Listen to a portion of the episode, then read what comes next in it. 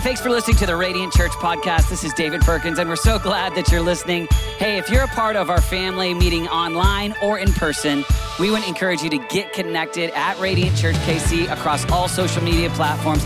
God is doing something incredible in Kansas City, and we love connecting with you, whether it's through our app or even through all the content available on our YouTube page. Hey, our prayer is that God uses this message to change your life and that you could become a dynamic disciple of Jesus. Thanks for listening. Enjoy this message. Good morning. Good morning. Thank you. It's great to be here. I love Radiant Church. This is a great place to be. And uh, David, I love it when he tells me I'm one of his favorite people because he's one of my favorite people.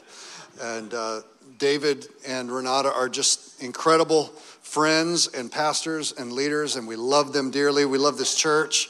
And uh, for those of you who don't know me, uh, me and my wife Jane uh, planted Radiant Church in Kalamazoo, Michigan in 1996 and uh, have lived there ever since and uh, pastor an incredible church.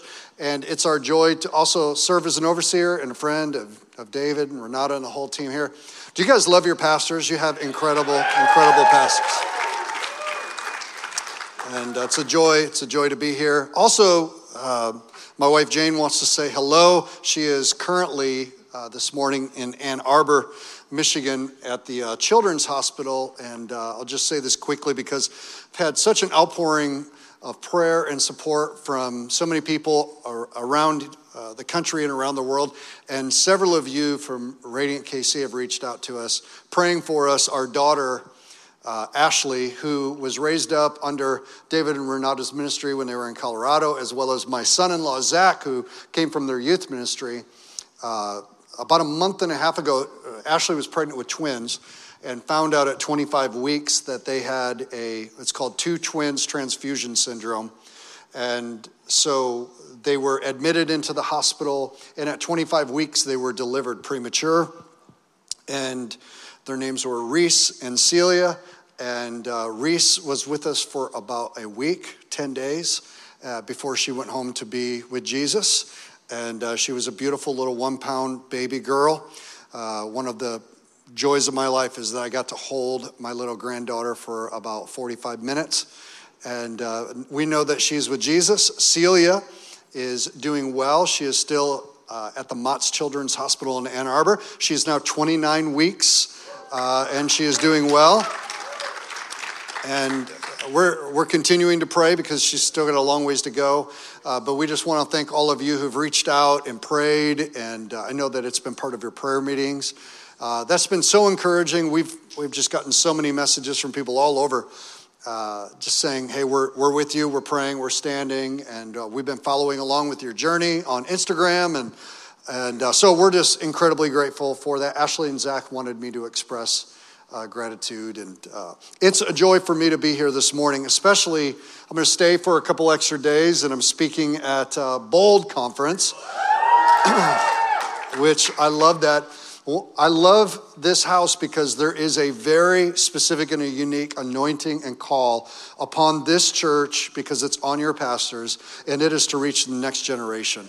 Uh, it's significant, it's very important, it's unique, and we believe in it 100%. Our, our young people are going to be taking buses coming down here for it. It's interesting, when I was 25, uh, I was the young pastor, but I couldn't get invited to youth conferences. Now I'm 51, I'm the old pastor, and I'm invited to youth conferences. So uh, I'll take what I can get. But uh, I love being here and, and helping David and uh, the team here invest in next generation and uh, share the word with you this morning. So, uh, I want to share a message with you this morning called Planted in the House. And uh, I want to encourage you, you can, if you have your Bibles, you can open up to two different places this morning. One's Psalm 92, and the other is Colossians chapter 2. Uh, full disclosure, I was supposed to send notes. Somehow I made the mistake of not sending them. And so before the first service, uh, passed a message along to the production crew in the back. It's like, look, some preachers are classical, they play every note on the sheet music. I'm jazz, which means here's the key, follow along. And, uh, and we don't know where we're going to end up. But uh, I want to I want to begin this morning by sharing these two scriptures. Psalm 92 verse 12 through 15. It says, "The righteous shall flourish like a palm tree. He shall grow like a cedar in Lebanon, and those who are planted in the house of the Lord shall flourish in the courts of our God. They shall still bear fruit in old age." They shall still be fresh and flourishing to declare that the Lord is upright he is my rock, and there is no unrighteousness in him. Now, turn over into the New Testament to Colossians chapter 2. Paul, writing to the Christians at Colossae, he gives them this admonition. He says, As you therefore have received Christ Jesus the Lord, so walk in him, rooted and built up in him, and established in the faith as you have been taught, abounding in it with thanksgiving. Beware lest anyone cheat you through philosophy and empty deceit according to the tradition of men, according to the basic principles of the world, and not according to Christ. So you might think, in reading these two scriptures, what do they have to do with one another? Well, both of them have to do with the environments that we plant our lives in. See, I believe that environments matter environments matter. When you go back and you look at how God created the heavens and the earth in Genesis chapter 1, everything that God created, he said was good. He created the birds and he said it was good. He created the fish, he said it was good. He created the cattle on the hills that were grazing, he said it was good. And he created mankind and he said it was good. He said it was not good that man's alone. Once he brought man and woman together, he said it is good. Now listen, Everything that God created, He also created a corresponding environment so that when the thing that He created was in the right environment, it would grow, it would be fruitful, it would multiply, and it would accomplish the purpose for which it was created. So when He created fish, He put them into the water, and when you put fish in the water, they swim, it's natural to them. Birds, he created the air, the atmosphere. And so we see flocks of birds flying around. There's nothing more majestic than seeing like a flock of birds flying in order or moving around. It's like, I wish I could do that, but that's not my natural environment. You see cattle and they're, you know, grazing on the hills and, and they're doing what they were created to do in the right environment. But the crowning glory of all of God's creation was mankind. And when He created mankind, He created us with a corresponding environment in which we were created to thrive and be fruitful. And that environment is the presence of God. Mankind was created to live in relationship with God, in His presence, or as Psalm 92 says, planted in the house of the Lord. And why is that important? It's because environments matter. If you take a fish, and you try to put the fish into the bird's environment, you know, you take a fish and you throw it up in the air, it's going to be a mess. Because fish weren't meant to fly. If you take a bird and you hold it underwater, it's going to drown because that's not the environment it was created for. When you take human beings and you put them into toxic environments or ways of planting your life in different cultures other than the house of God and the presence of God, it's no wonder we see people not flourishing but floundering. We see, uh, see people being defeated, discouraged, depressed, isolated, at war with one another, and offended, instead of being what Jesus said we were created to be, which is fruitful. In John 15, Jesus looked at his disciples and he said to them, You did not choose me, but I chose you. I chose you. And here's what he said I chose you for I chose you that you might bear fruit and that your fruit should remain. Jesus laid it out to be a disciple of Jesus.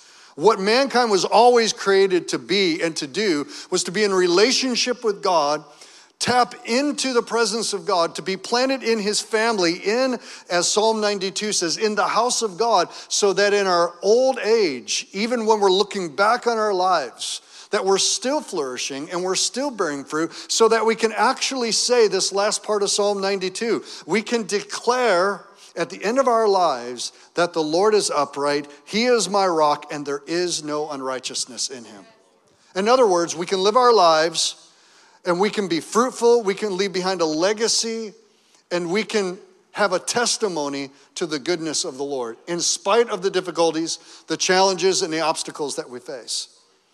You don't have to be bitter. We don't have to become disenfranchised. We don't have to become isolated. We can be fruitful. And the cry of the human heart, whether you're a believer or not, is I know I am on this planet for a purpose. You don't see dogs walking around going, I wonder why I'm here. Jane and I have two dogs. We've got a golden retriever and a Boston Terrier. And the Boston Terrier weighs 15 pounds, the golden weighs 90 pounds.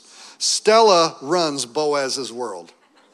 She's just this little, I mean, she's a little pit bull. She just runs around. But my dogs are never walking around my house going, I wonder why I'm here. I have this sense that I'm supposed to be doing something. It's because human beings created in the image of God know there's something intrinsic that knows that there's more beyond us, knows that our life should matter, knows that we should have a legacy, but yet so many of us are frustrated because we're planting our lives in all the wrong environments expecting to get all the right fruit. When in reality, fruit is determined by the environments we plant our lives in. Over the last two years, I was privileged to conduct the funeral services for the two most important people in my life. Besides my, my wife Jane and my children, two most important people in my life were my grandparents. My grandparents uh, both went home to be with the Lord within nine months of one another. They had just celebrated their 70th wedding anniversary. That's pretty good to be married 70 years. Uh, one was 90, one was 91 years old. They got married very young. And they became Christians very young. And when my mom and my biological dad were married at 17 and 18 years old, my dad was a minor league baseball player who threw his arm out, found himself working in General Motors, addicted to heroin, left my mom and, and me in the inner city of Detroit. And so my earliest memories are probably being four years old and my mom crying herself to sleep and me having to be the man in the house, lock the doors, put my mom to bed. It's not what a four year old should have to experience. But in that moment, my grandparents stepped in. My grandparents came to our house on Sarasota Street and they said, You are going to come and live with us. And took my mom and me in. This was my dad's parents. They brought us into their household. And the thing that was most important about my grandparents, Roy and Joanne Cummings, is they loved Jesus with all their heart. See, my grandfather worked for 30 years in General Motors. He was an itinerant evangelist and preacher and Southern gospel singer. I was the little boy that would dress up in a three piece suit and make sing Jesus Loves Me on the platform. And my earliest memories, beyond the painful ones, were being in their home and my grandfather would wake up every day at 5:30 before he went to work and he would sit in the same chair. He would eat oatmeal, drink his coffee and read his Bible. He had a Dickson Analytical King James Study Bible. I called it a 50-pound heathen choker. That thing was bigger than the Detroit phone book. I mean, it was like this big. And he would sit and that thing would be on his lap and as a little boy I'd crawl up into his lap. And my grandfather would read the Bible to me. And as I got a little bit older, my grandfather would tell me stories about being in revivals in the 40s and in the 50s. And they would travel on a little bus to go and sing on weekends, and they would take me along. And so I grew up under the second row of pews and drawing on offering envelopes and listened to singing. And I learned to love God and to learn to love His people and His house. So, fast forward the tape, I remember seeing them just before they both passed away. And my grandfather, who was struggling with dementia, oftentimes couldn't remember people who walked into the room, couldn't remember names. But when you would engage in a conversation with him, two things would come out of him testimonies of what God had done in his life, and old lyrics to hymns and scriptures that he had memorized. It was so deep in him, church. It was so deep in him. He wouldn't recognize somebody would walk in and he would say, It reminds me of the song, There's honey in the rock, my brother. There's honey in the rock for you. Bring your sins to the cross and the altar. There's honey in the rock for you. He would say, Well, you know, Colossians says and Psalm says. And he had it so deeply in his heart. It was the fulfillment of Psalm 92 that at the end of his age, at 70 years of age. Him and my grandmother had gone through difficult times in their lives, but they had put their lives in the environment that would cause fruit to come out of their lives, for them to flourish, and for them at the end of their days to be able to say, The Lord is my rock, He is righteous, and there is no unrighteousness in Him. See, that's the kind of testimony, that's the kind of life I think we want to live.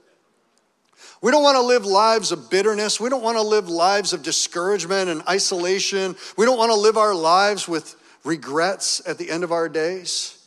It's like, so we sit back sometimes and go, well, how do I get that kind of life? They, they must be lucky. It has nothing to do with luck. It has everything to do with where you decide to plant your life because environments matter.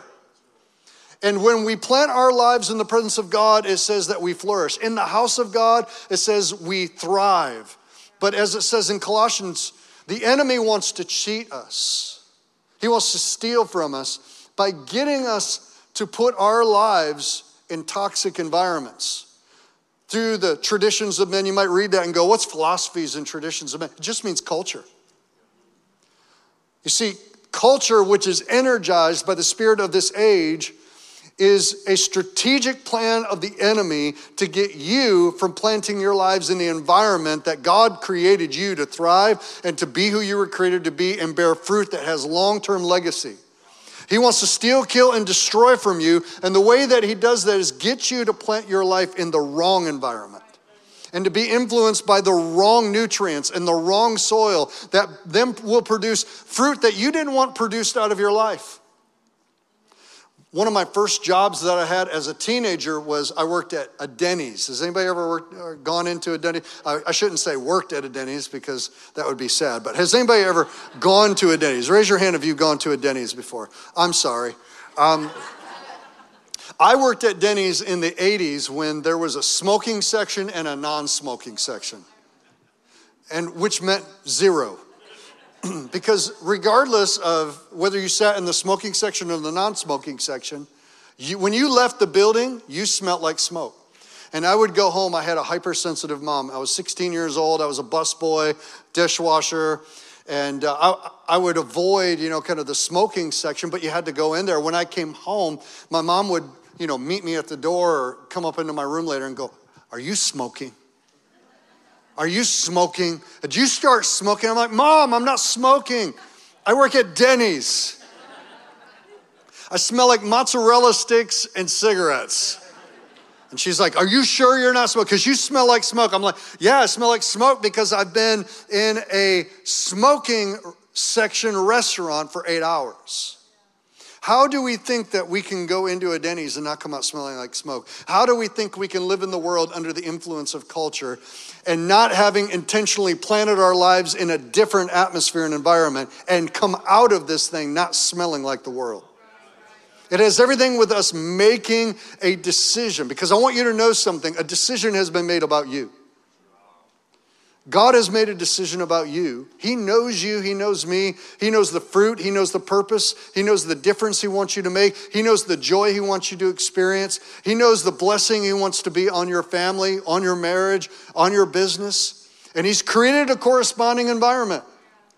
But there's another decision that's been made about you, and that decision is the enemies. He's created a blueprint and He's created an environment and He's set a trap that if he can get you into that trap, he can cheat you, he can snare you, and he can actually make you a negative evangelist against the grace of God. See, one of the most powerful, the most powerful voices against the church and against Jesus is a Christian who's filled with bitterness. Because we all look at that and go, well, if that's the church, then or if that's Christianity, I don't want to be like that. One of the major issues that we have right now in our, in our culture right now is deconstruction, where you've got people who grew up in church, been around church, were supposed Christians, or maybe really were. It's like they've been there, but now they're like deconstructing. And what's happening is just like a, a, farmer takes that seed spreader and he begins to walk along the soil and shoot seed everywhere. Now, what has happened is we've seen an acceleration because of social media and technology where people's negative testimonies and offenses and wounds and hurts, the philosophies and the traditions of men, begin to get scattered and it activates a wound or a deception in the hearts of so many people it's like, well, that if that's Christianity, I want nothing to do with it. And the enemy knows if he can't keep you from being a Christian, his second best option is to make you a miserable Christian because now you become a great evangelist against the work of God. But the greatest evangelist, the greatest uh, witness that we have in our generation is the fruit that comes out of our lives. It's the fruit that Jesus is producing out of us. And listen, there's so much of that that doesn't get celebrated. There's so much fruit, there's so much testimony, so many prayers. But the enemy is setting a trap for this generation. Jesus said in Matthew 24 10, he said, In the last days, one of the greatest threats against the church is going to be many will become offended. It's offense. You say, Well, how do I, how do I keep myself from, from stepping into the trap? How do I keep myself from being fruitless? The way that you keep yourself from being fruitless is you have to become rooted in the right environment, getting rooted in Christ, getting rooted in Jesus, getting rooted in His Word, getting rooted in His house. This is the environment. It's not the building. It's not the it's not the service per se, it's the atmosphere of being around other believers, being in community, being submitted to the word of God, having voices and authority in our life that cause us to thrive and using our gifts to serve other people. When we do that, fruit abounds. But the enemy has set a trap that he wants to snare us to keep us from producing good fruit. And the snare that he has is offense. In fact, the word offense in the Bible, when Jesus said that offenses must come, he said in Matthew 18, offenses are going to come. When he uses the word offense, it's the word scandal. That's where we get the word scandal from. But it literally means the trigger on a trap.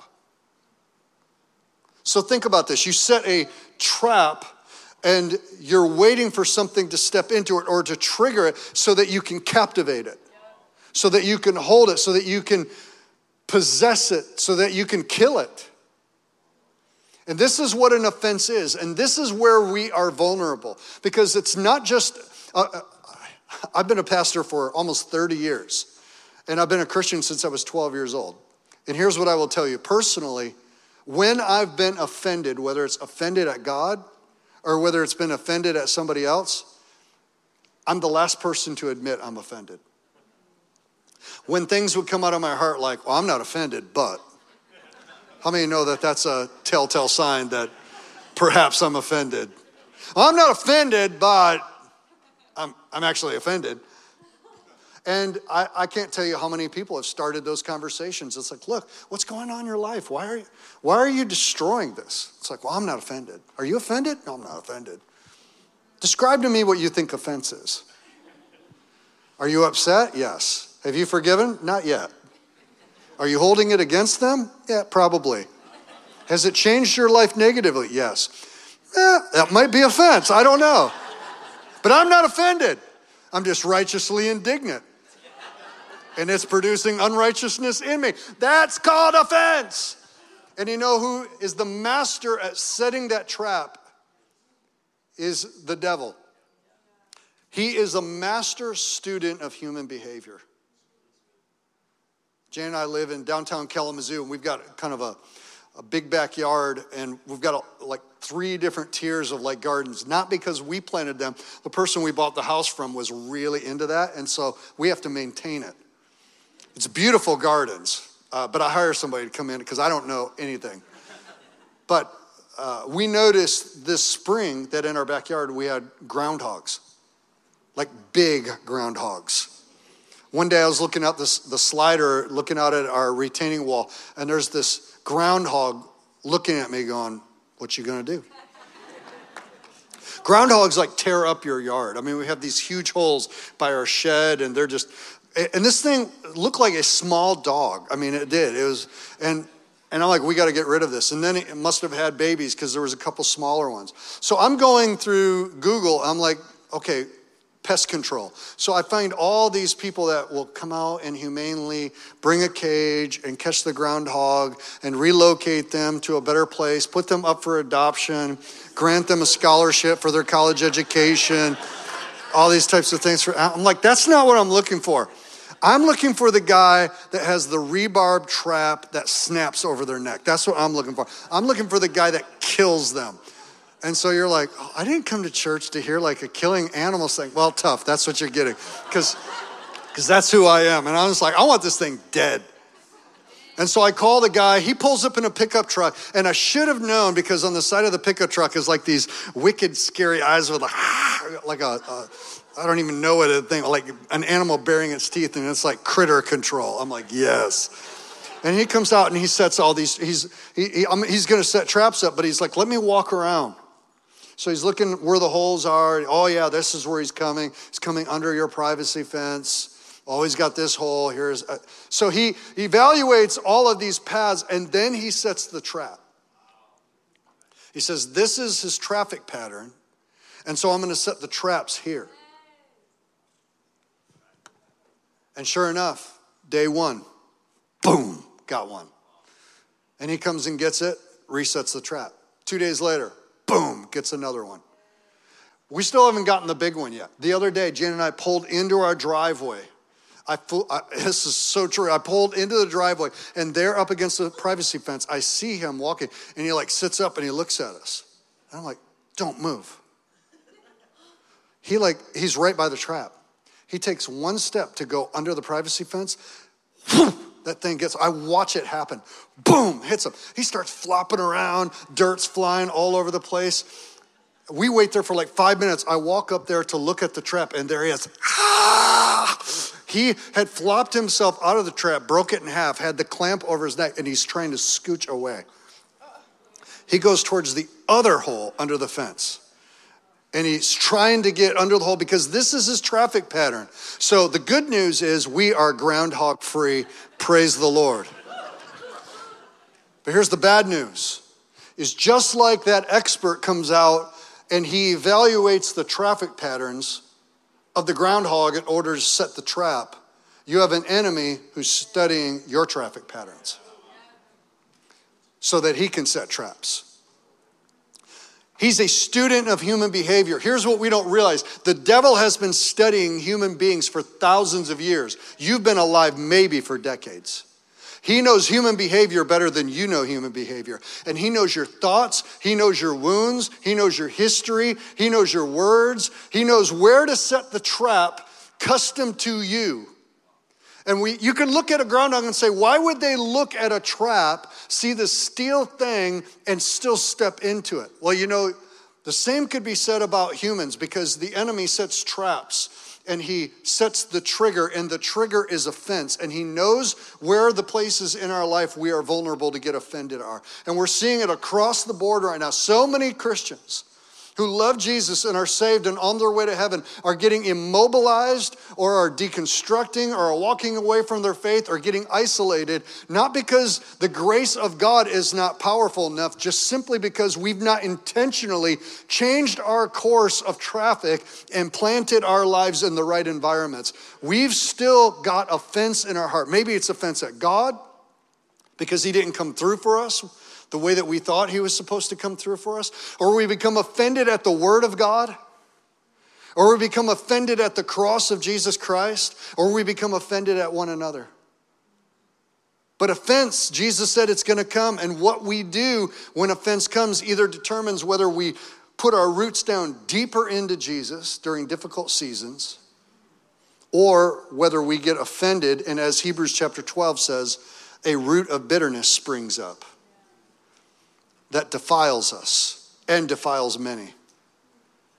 You read Hebrews chapter 12, and it's very clear. It says, Therefore, lift up the drooping hands and strengthen weak knees, and make straight paths for your feet, so that what is lame may not be put out of joint, rather be healed. See, it's always in the places of vulnerability, in the places of our hurts, in the places of our wounds, in the places where we've been disappointed.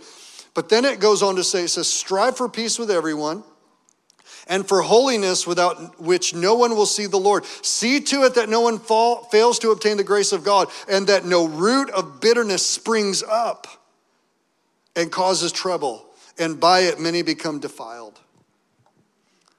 How do they become defiled? Because a root of bitterness produces fruit. And this is what we're seeing so many people offended. I'm offended at God, or I'm offended at the Bible. You know, I don't like what the Bible says. Listen, the Bible's the only book that when you read it, it's actually reading you. The Word of God does not shift and it doesn't change. The Bible says the Word remains forever, though the grass withers and the flowers fade. I know in American culture, we're used to taking things and shifting it and forming it to what we think it should be, but that's not how God works. And if you're not reading the Bible and getting confronted with things from time to time that you don't like, then you're not really reading the Bible. You say, well, you're a pastor. You read the Bible and there's things in there you don't like? Yeah. If I was writing the Bible, it would be a whole different book. But you'd all be in trouble. But when we read the Bible, there are things in the Bible that are truth that our flesh doesn't like to. And it's easy, easy to become offended at the Word of God. And we've got so many people in the church that instead of allowing the word to shape us and making a decision. Right now, I'm gonna, as I've received Christ, I'm gonna walk in Him and I'm gonna put deep roots here. And right now, this is hard, but yet I'm going to do it. I'm gonna put the roots down deep. Instead of doing that, what we're doing is saying, Well, I'm offended at that. And all of a sudden, a root of bitterness springs up. Or we get offended at the cross. Think about our culture right now. Everybody loves Jesus as long as Jesus affirms us, accepts us, and doesn't ask for change in us. We love that kind of Jesus. We love the Birkenstock wearing hippie Jesus.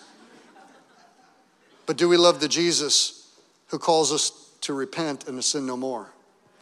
Do we love the kind of Jesus who steps into our life and lovingly confronts us? Do we love the Jesus who goes to the cross, not because he was weak, but because his love was strong, who goes to the cross because there was sin in our life that need to be dealt with? Galatians 5:1 says that the cross is an offense. Our culture looks at the cross and we love a Jesus who loves us. But when Jesus says, I'm going to the cross because you are dead in your sins and your trespasses, and the only hope for you is that I die in your place, that becomes an offense. And we get offended at one another, especially in the church. I know it's hard to believe, but in churches, people get offended. How many of you have ever gotten offended at somebody? Somebody just got offended. Can't believe he'd ask us to do that in church. I'm offended. Never coming back. Offense comes to all of us. And in the church, if you're looking for the perfect church, don't go to it if you find it. Because as soon as you go to it, you ruin it.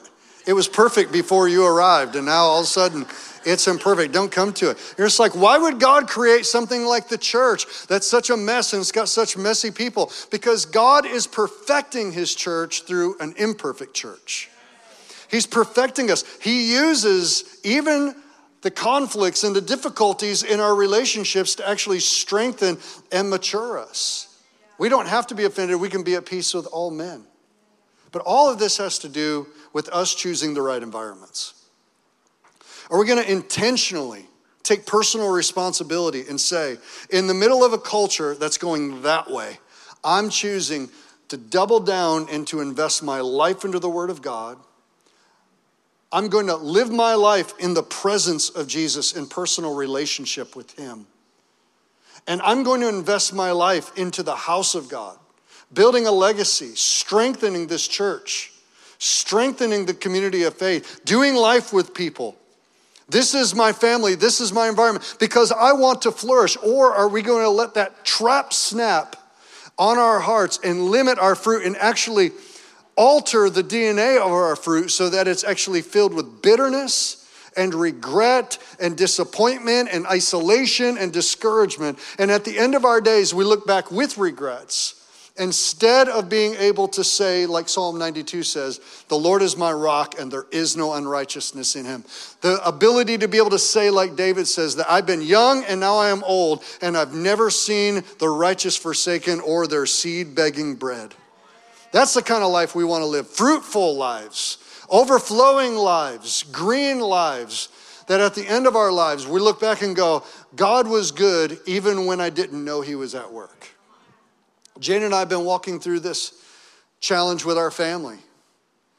And we had so many people praying. And I'll, I'll be honest, we prayed for Reese to be healed and to live and to be whole. And when she died, it was painful. And I remember holding her in the hospital room and watching my daughter cry. It's one of the most painful moments of my life that I could ever remember is feeling so helpless as a father. And in that moment, just weeping, and I knew that the enemy had set a trap for me to be offended. And I looked at my son in law, and an hour later, he posted something on Instagram announcing that she had passed away. And then he posted a scripture out of Job. It says, The Lord gives and the Lord takes away. Blessed be the name of the Lord. Amen. And his faith healed my heart. In that moment, I decided, God, I don't understand why. I don't know all the ins and outs. You are God and I am not, but I choose to worship you. I choose to believe that you are good. I choose to say that Jesus is faithful, and I choose to put my roots down deeper. You see, in dry seasons and in difficult seasons, that's where the roots of a tree go deeper because they've got to tap into the water level that is not easily accessible. And in your pain, let me just promise you, Jesus has water available to you. If you will reject the trap of offense and you will dig down deep into Jesus, there is life and there is healing and there is fruitfulness. I'm going to finish with this. it's our responsibility to keep our hearts right. When Jane and I were first married, so this is 23, probably 23 years ago, we bought our first house. And when we moved into the first house, Jane and I went down to this nursery that sold plants. And we wanted to get a, a couple plants for the house. And we picked out this palm tree. And it was, you know, it was potted. It was a potted palm tree. It was about six, seven feet tall. And we're like, that's going to be great. So we take that home and we put it in a corner. It's beautiful. Two years later, that palm tree still, at that time, was six, seven feet tall.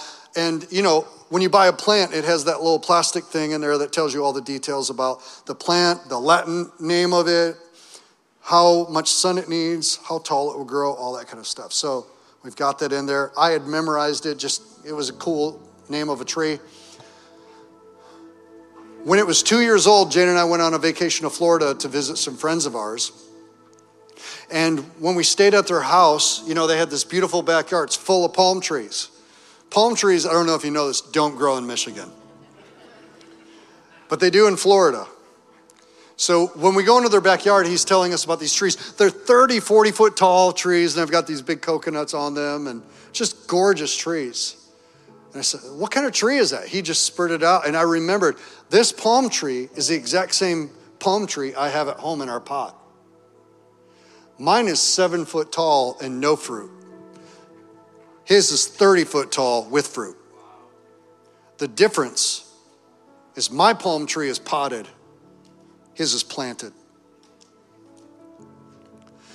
The roots can't go deep so that the shoots go high and the fruit can be born until it gets out of the pot. And I think it's possible for some of us, when it comes to Jesus,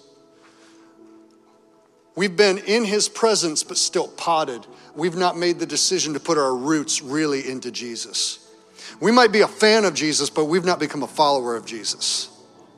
And I think it's possible for some of us, we've been going to church, we bring our pot with us, we set it down, but we can't figure out why there's not fruit and flourishing happening in our lives that's happening in the life of the person three rows down from us. It's like, I'm here every week, or I'm here most weeks.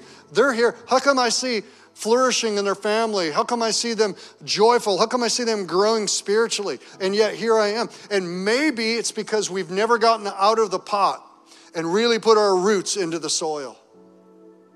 Today, Jesus is inviting us that if you're bearing fruit, it's to even go deeper. Listen, this is a dry and a weary land, and the psalmist said, In the dry and weary land, I thirst for you. Jesus is inviting us to put deeper roots down into Him, rooted and built up, not captivated and taken prisoner. If you're bearing fruit, it's time to go deeper. We, we haven't arrived until the day Jesus comes back. Listen, if it was just about getting you to heaven, once you got saved and Pastor David baptized you, we would just hold you under the water until the bubbles stopped coming up and celebrate that another soul has gone on to glory. But the fact that you came up out of the water means there's a purpose for your life, means that there's newness of life for you, means that Jesus is alive in you, and there's something for you to accomplish. And it's time for some of us to get out of the pot and to put our roots down deep. For some of us, it means making Jesus Lord of our life not just the icon of our religious affections. It means Jesus for real. I'm surrendering to you because I want to flourish. And for some of us, it's time for us to stop orbiting the church and actually become a part of the church. And say, I want to be a living stone, building a habitation for the presence of God here in this city, together in this community of faith. Would you stand with me all over the room, please, this morning? Holy Spirit, how we need you. Lord, how we need you. To open the eyes of our heart, to see beyond the temporal and to see the eternal, to move beyond the transient, and to know that at this very moment, eternity is here, the kingdom is here. Jesus, you are here. And Lord, you're here to save those of us who are still bound in our sins and have yet yielded to your Lordship in our life. Lord, you're here to heal the wounds of offense and the pain and the real trauma that some of us have experienced of being judged, being isolated and left out, and being looked down upon Lord, I pray today you would move in this room as healer. And you're here to deliver us, Lord, from our own control and to plant us in your house. Holy Spirit, do right now what only you can do. Only you can draw us to Jesus. Only you can awaken our hearts with holy desperation to say, Jesus, I need you. Save me, forgive me, heal me, give me eternal life. And I ask you to do that right now. With every head bowed and every eye closed, please, in this room. This is a holy moment. If you are here and you know in your heart of hearts that you're not right with God, I mean, you know it. You've not really surrendered to Jesus as the Lord and Savior of your life. Or you know that you, You've been living for yourself as your own master, but it's leading you nowhere. And you're tired of carrying the burden of sin and shame and guilt. And the enemy has lied to you and said, It's too late. You've gone too far. You've done too much. It's been too long. There's something inside you that says, I gotta, I've got to cry out to God today. Lord, if you'll save me, I'll, I'll follow you, Jesus. Maybe you're a prodigal today and you're thinking back to the days when you were younger and you believed and you were building history with Jesus, and yet something or someone came along and caused you to walk away and You've just become dull and hardened and compromised. Today, there's just this awareness I know it's time for me to get right with Jesus. Today, I want to pray with many of you today to restore a relationship with Jesus, to get out of the pot and to put our roots into Jesus. And all over the room, if you say today, I know I need to get my life right with God, Pastor Lee, pray for me. I want to include you in this prayer, but I want you to take a step of faith. I'm going to count to three. And when I say three, if you know you need to get your life right with God, on three, you raise your hand, you hold it up. Today, life is coming to you. Here we go. One, two, three. Just hold it up and hold it there. Come on, there's nothing to be ashamed of today. Thank you, thank you, thank you, thank you, thank you. All over the room, today is your day. Come home. Today is your day. Come home. I see your hand in the back. You've been wrestling with doubts and unbelief. You've been wrestling with all the reasons why not, but today Jesus is here to break through. If that's you and you're saying, Jesus, I need you to save me, and you've not raised your hand, raise it right now. Thank you. You can put your hands down. One last thing while we're still praying. You're here and you say, I'm a Christian, but I know that I've had some offense in my heart, maybe towards the church, maybe towards other Christians or a family member or a friend, but something in me that has kept me from progressing. And today, I want that root of bitterness pulled out, and I want a clean and a pure heart. And today, I'm asking Jesus to heal my offense. I'm surrendering that offense to Him. If that's you, I want you to raise your hand all over the room, saying, Yes, Jesus, I'm giving it all to you. Thank you. Thanks for your vulnerability. You can put your hands down. I want everyone in the room to pray with those who are about to receive Christ with me. Let's all pray this together. Say, Heavenly Father, I come in Jesus' name, and I believe that you are the Son of God. I believe you died on the cross. I believe you rose from the dead. And I believe you're the soon and coming King. Forgive me and heal me and come into my heart and be my Lord and my Master. From this day forward, I turn my back on my past, I turn my back on my sin, and I turn my back on the world. And I set my face to follow you, Jesus. I am a new creation. All things are brand new. Lead me and guide me in Jesus' name. Amen. Amen. If you just prayed that prayer, welcome to the family of God. You are brand new.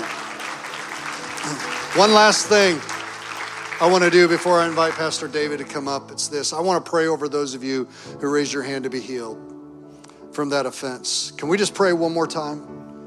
Lord, I pray today for those who raised their hands, for those who were so honest, so vulnerable, transparent to just say, God, here I am. I recognize the trap is sprung. But today, I believe that you're bigger, you're stronger than any trap and any offense. That wherever sin abounds, grace does much more abound. Jesus, I pray right now you would walk up and down the aisles, up and down every row, and those places of offense as they've reached out. Oh, Son of David, heal me, Lord. I'm praying you would put your hand upon them and heal and remove that root of bitterness. Give them soft, pliable hearts to receive the word of God. And let today be a turning point in Jesus' name. Amen. Amen. I want to thank you guys so much for letting me be here. Pastor David, come on up. Love you. Hey, let's do better than that. Can we give a big hand to Pastor Lee? We love you. What a brother. What a brother. So beautiful. I want to invite uh, our usher team as well as the prayer team, if you guys wouldn't mind coming up to the front. We want to take uh, a moment as we um, pray of our offering today to also uh, stand in the gap and pray for Celia. She's 29 weeks. So this is um, Zach and Ashley are now probably mid 20s, late 20s. 29. All right. And so um, uh, Zach was in my youth group in Colorado uh, as a teenage kid and, and a superstar. And uh, Ashley came from Michigan. And, um, and this is just such a, a critical moment for Celia. She's 29 weeks, and I just want us as a family, as a radiant family, to pray for her. So let's just go ahead and, and let's just stretch out our hands towards Pastor Lee. Father, we thank you, Lord Jesus, for Lee and Jane. I thank you, Lord, for Lee's yes at 25 years old to move to Kalamazoo and to plant Radiant Church. We thank you, Lord Jesus, for their three children. We thank you for their faithfulness. And Lord God, now their granddaughter, this precious little baby girl, Celia, we ask in Jesus' name that she would be healthy, that she, everything would work in her body. And we stand in agreement, asking, Lord God, do a miracle in her body. Let her grow, Lord Jesus, into a precious, healthy little girl. We thank you, Lord Jesus, for the gift that she is. And we thank you, Lord God. God, I thank you even for the story that Lee just shared about Zach. We pray for Zach and Ashley. Thank you for Ashley, who's walking in such faith right now. And God, we ask, to touch them, strengthen their family. Lord Jesus, we pray, be at work in ways that we will celebrate and give honor and glory to you. We pray, Lord Jesus, be at work. And Father, we, we even now, Lord God, we give gladly and cheerfully. God, use what we give to make a difference. Specifically this week, Lord, I ask, Lord Jesus, for young people to give their lives to you. I pray, Lord, that those who are living in confusion, Lord God, would find the truth of the good news of Jesus. We pray that they would be set free. We pray that addictions would be broken. Father, we ask that they would find identity in you. God, we pray that destinies would come forth and they would step into it. God, we pray, do a mighty work this week in Jesus' name.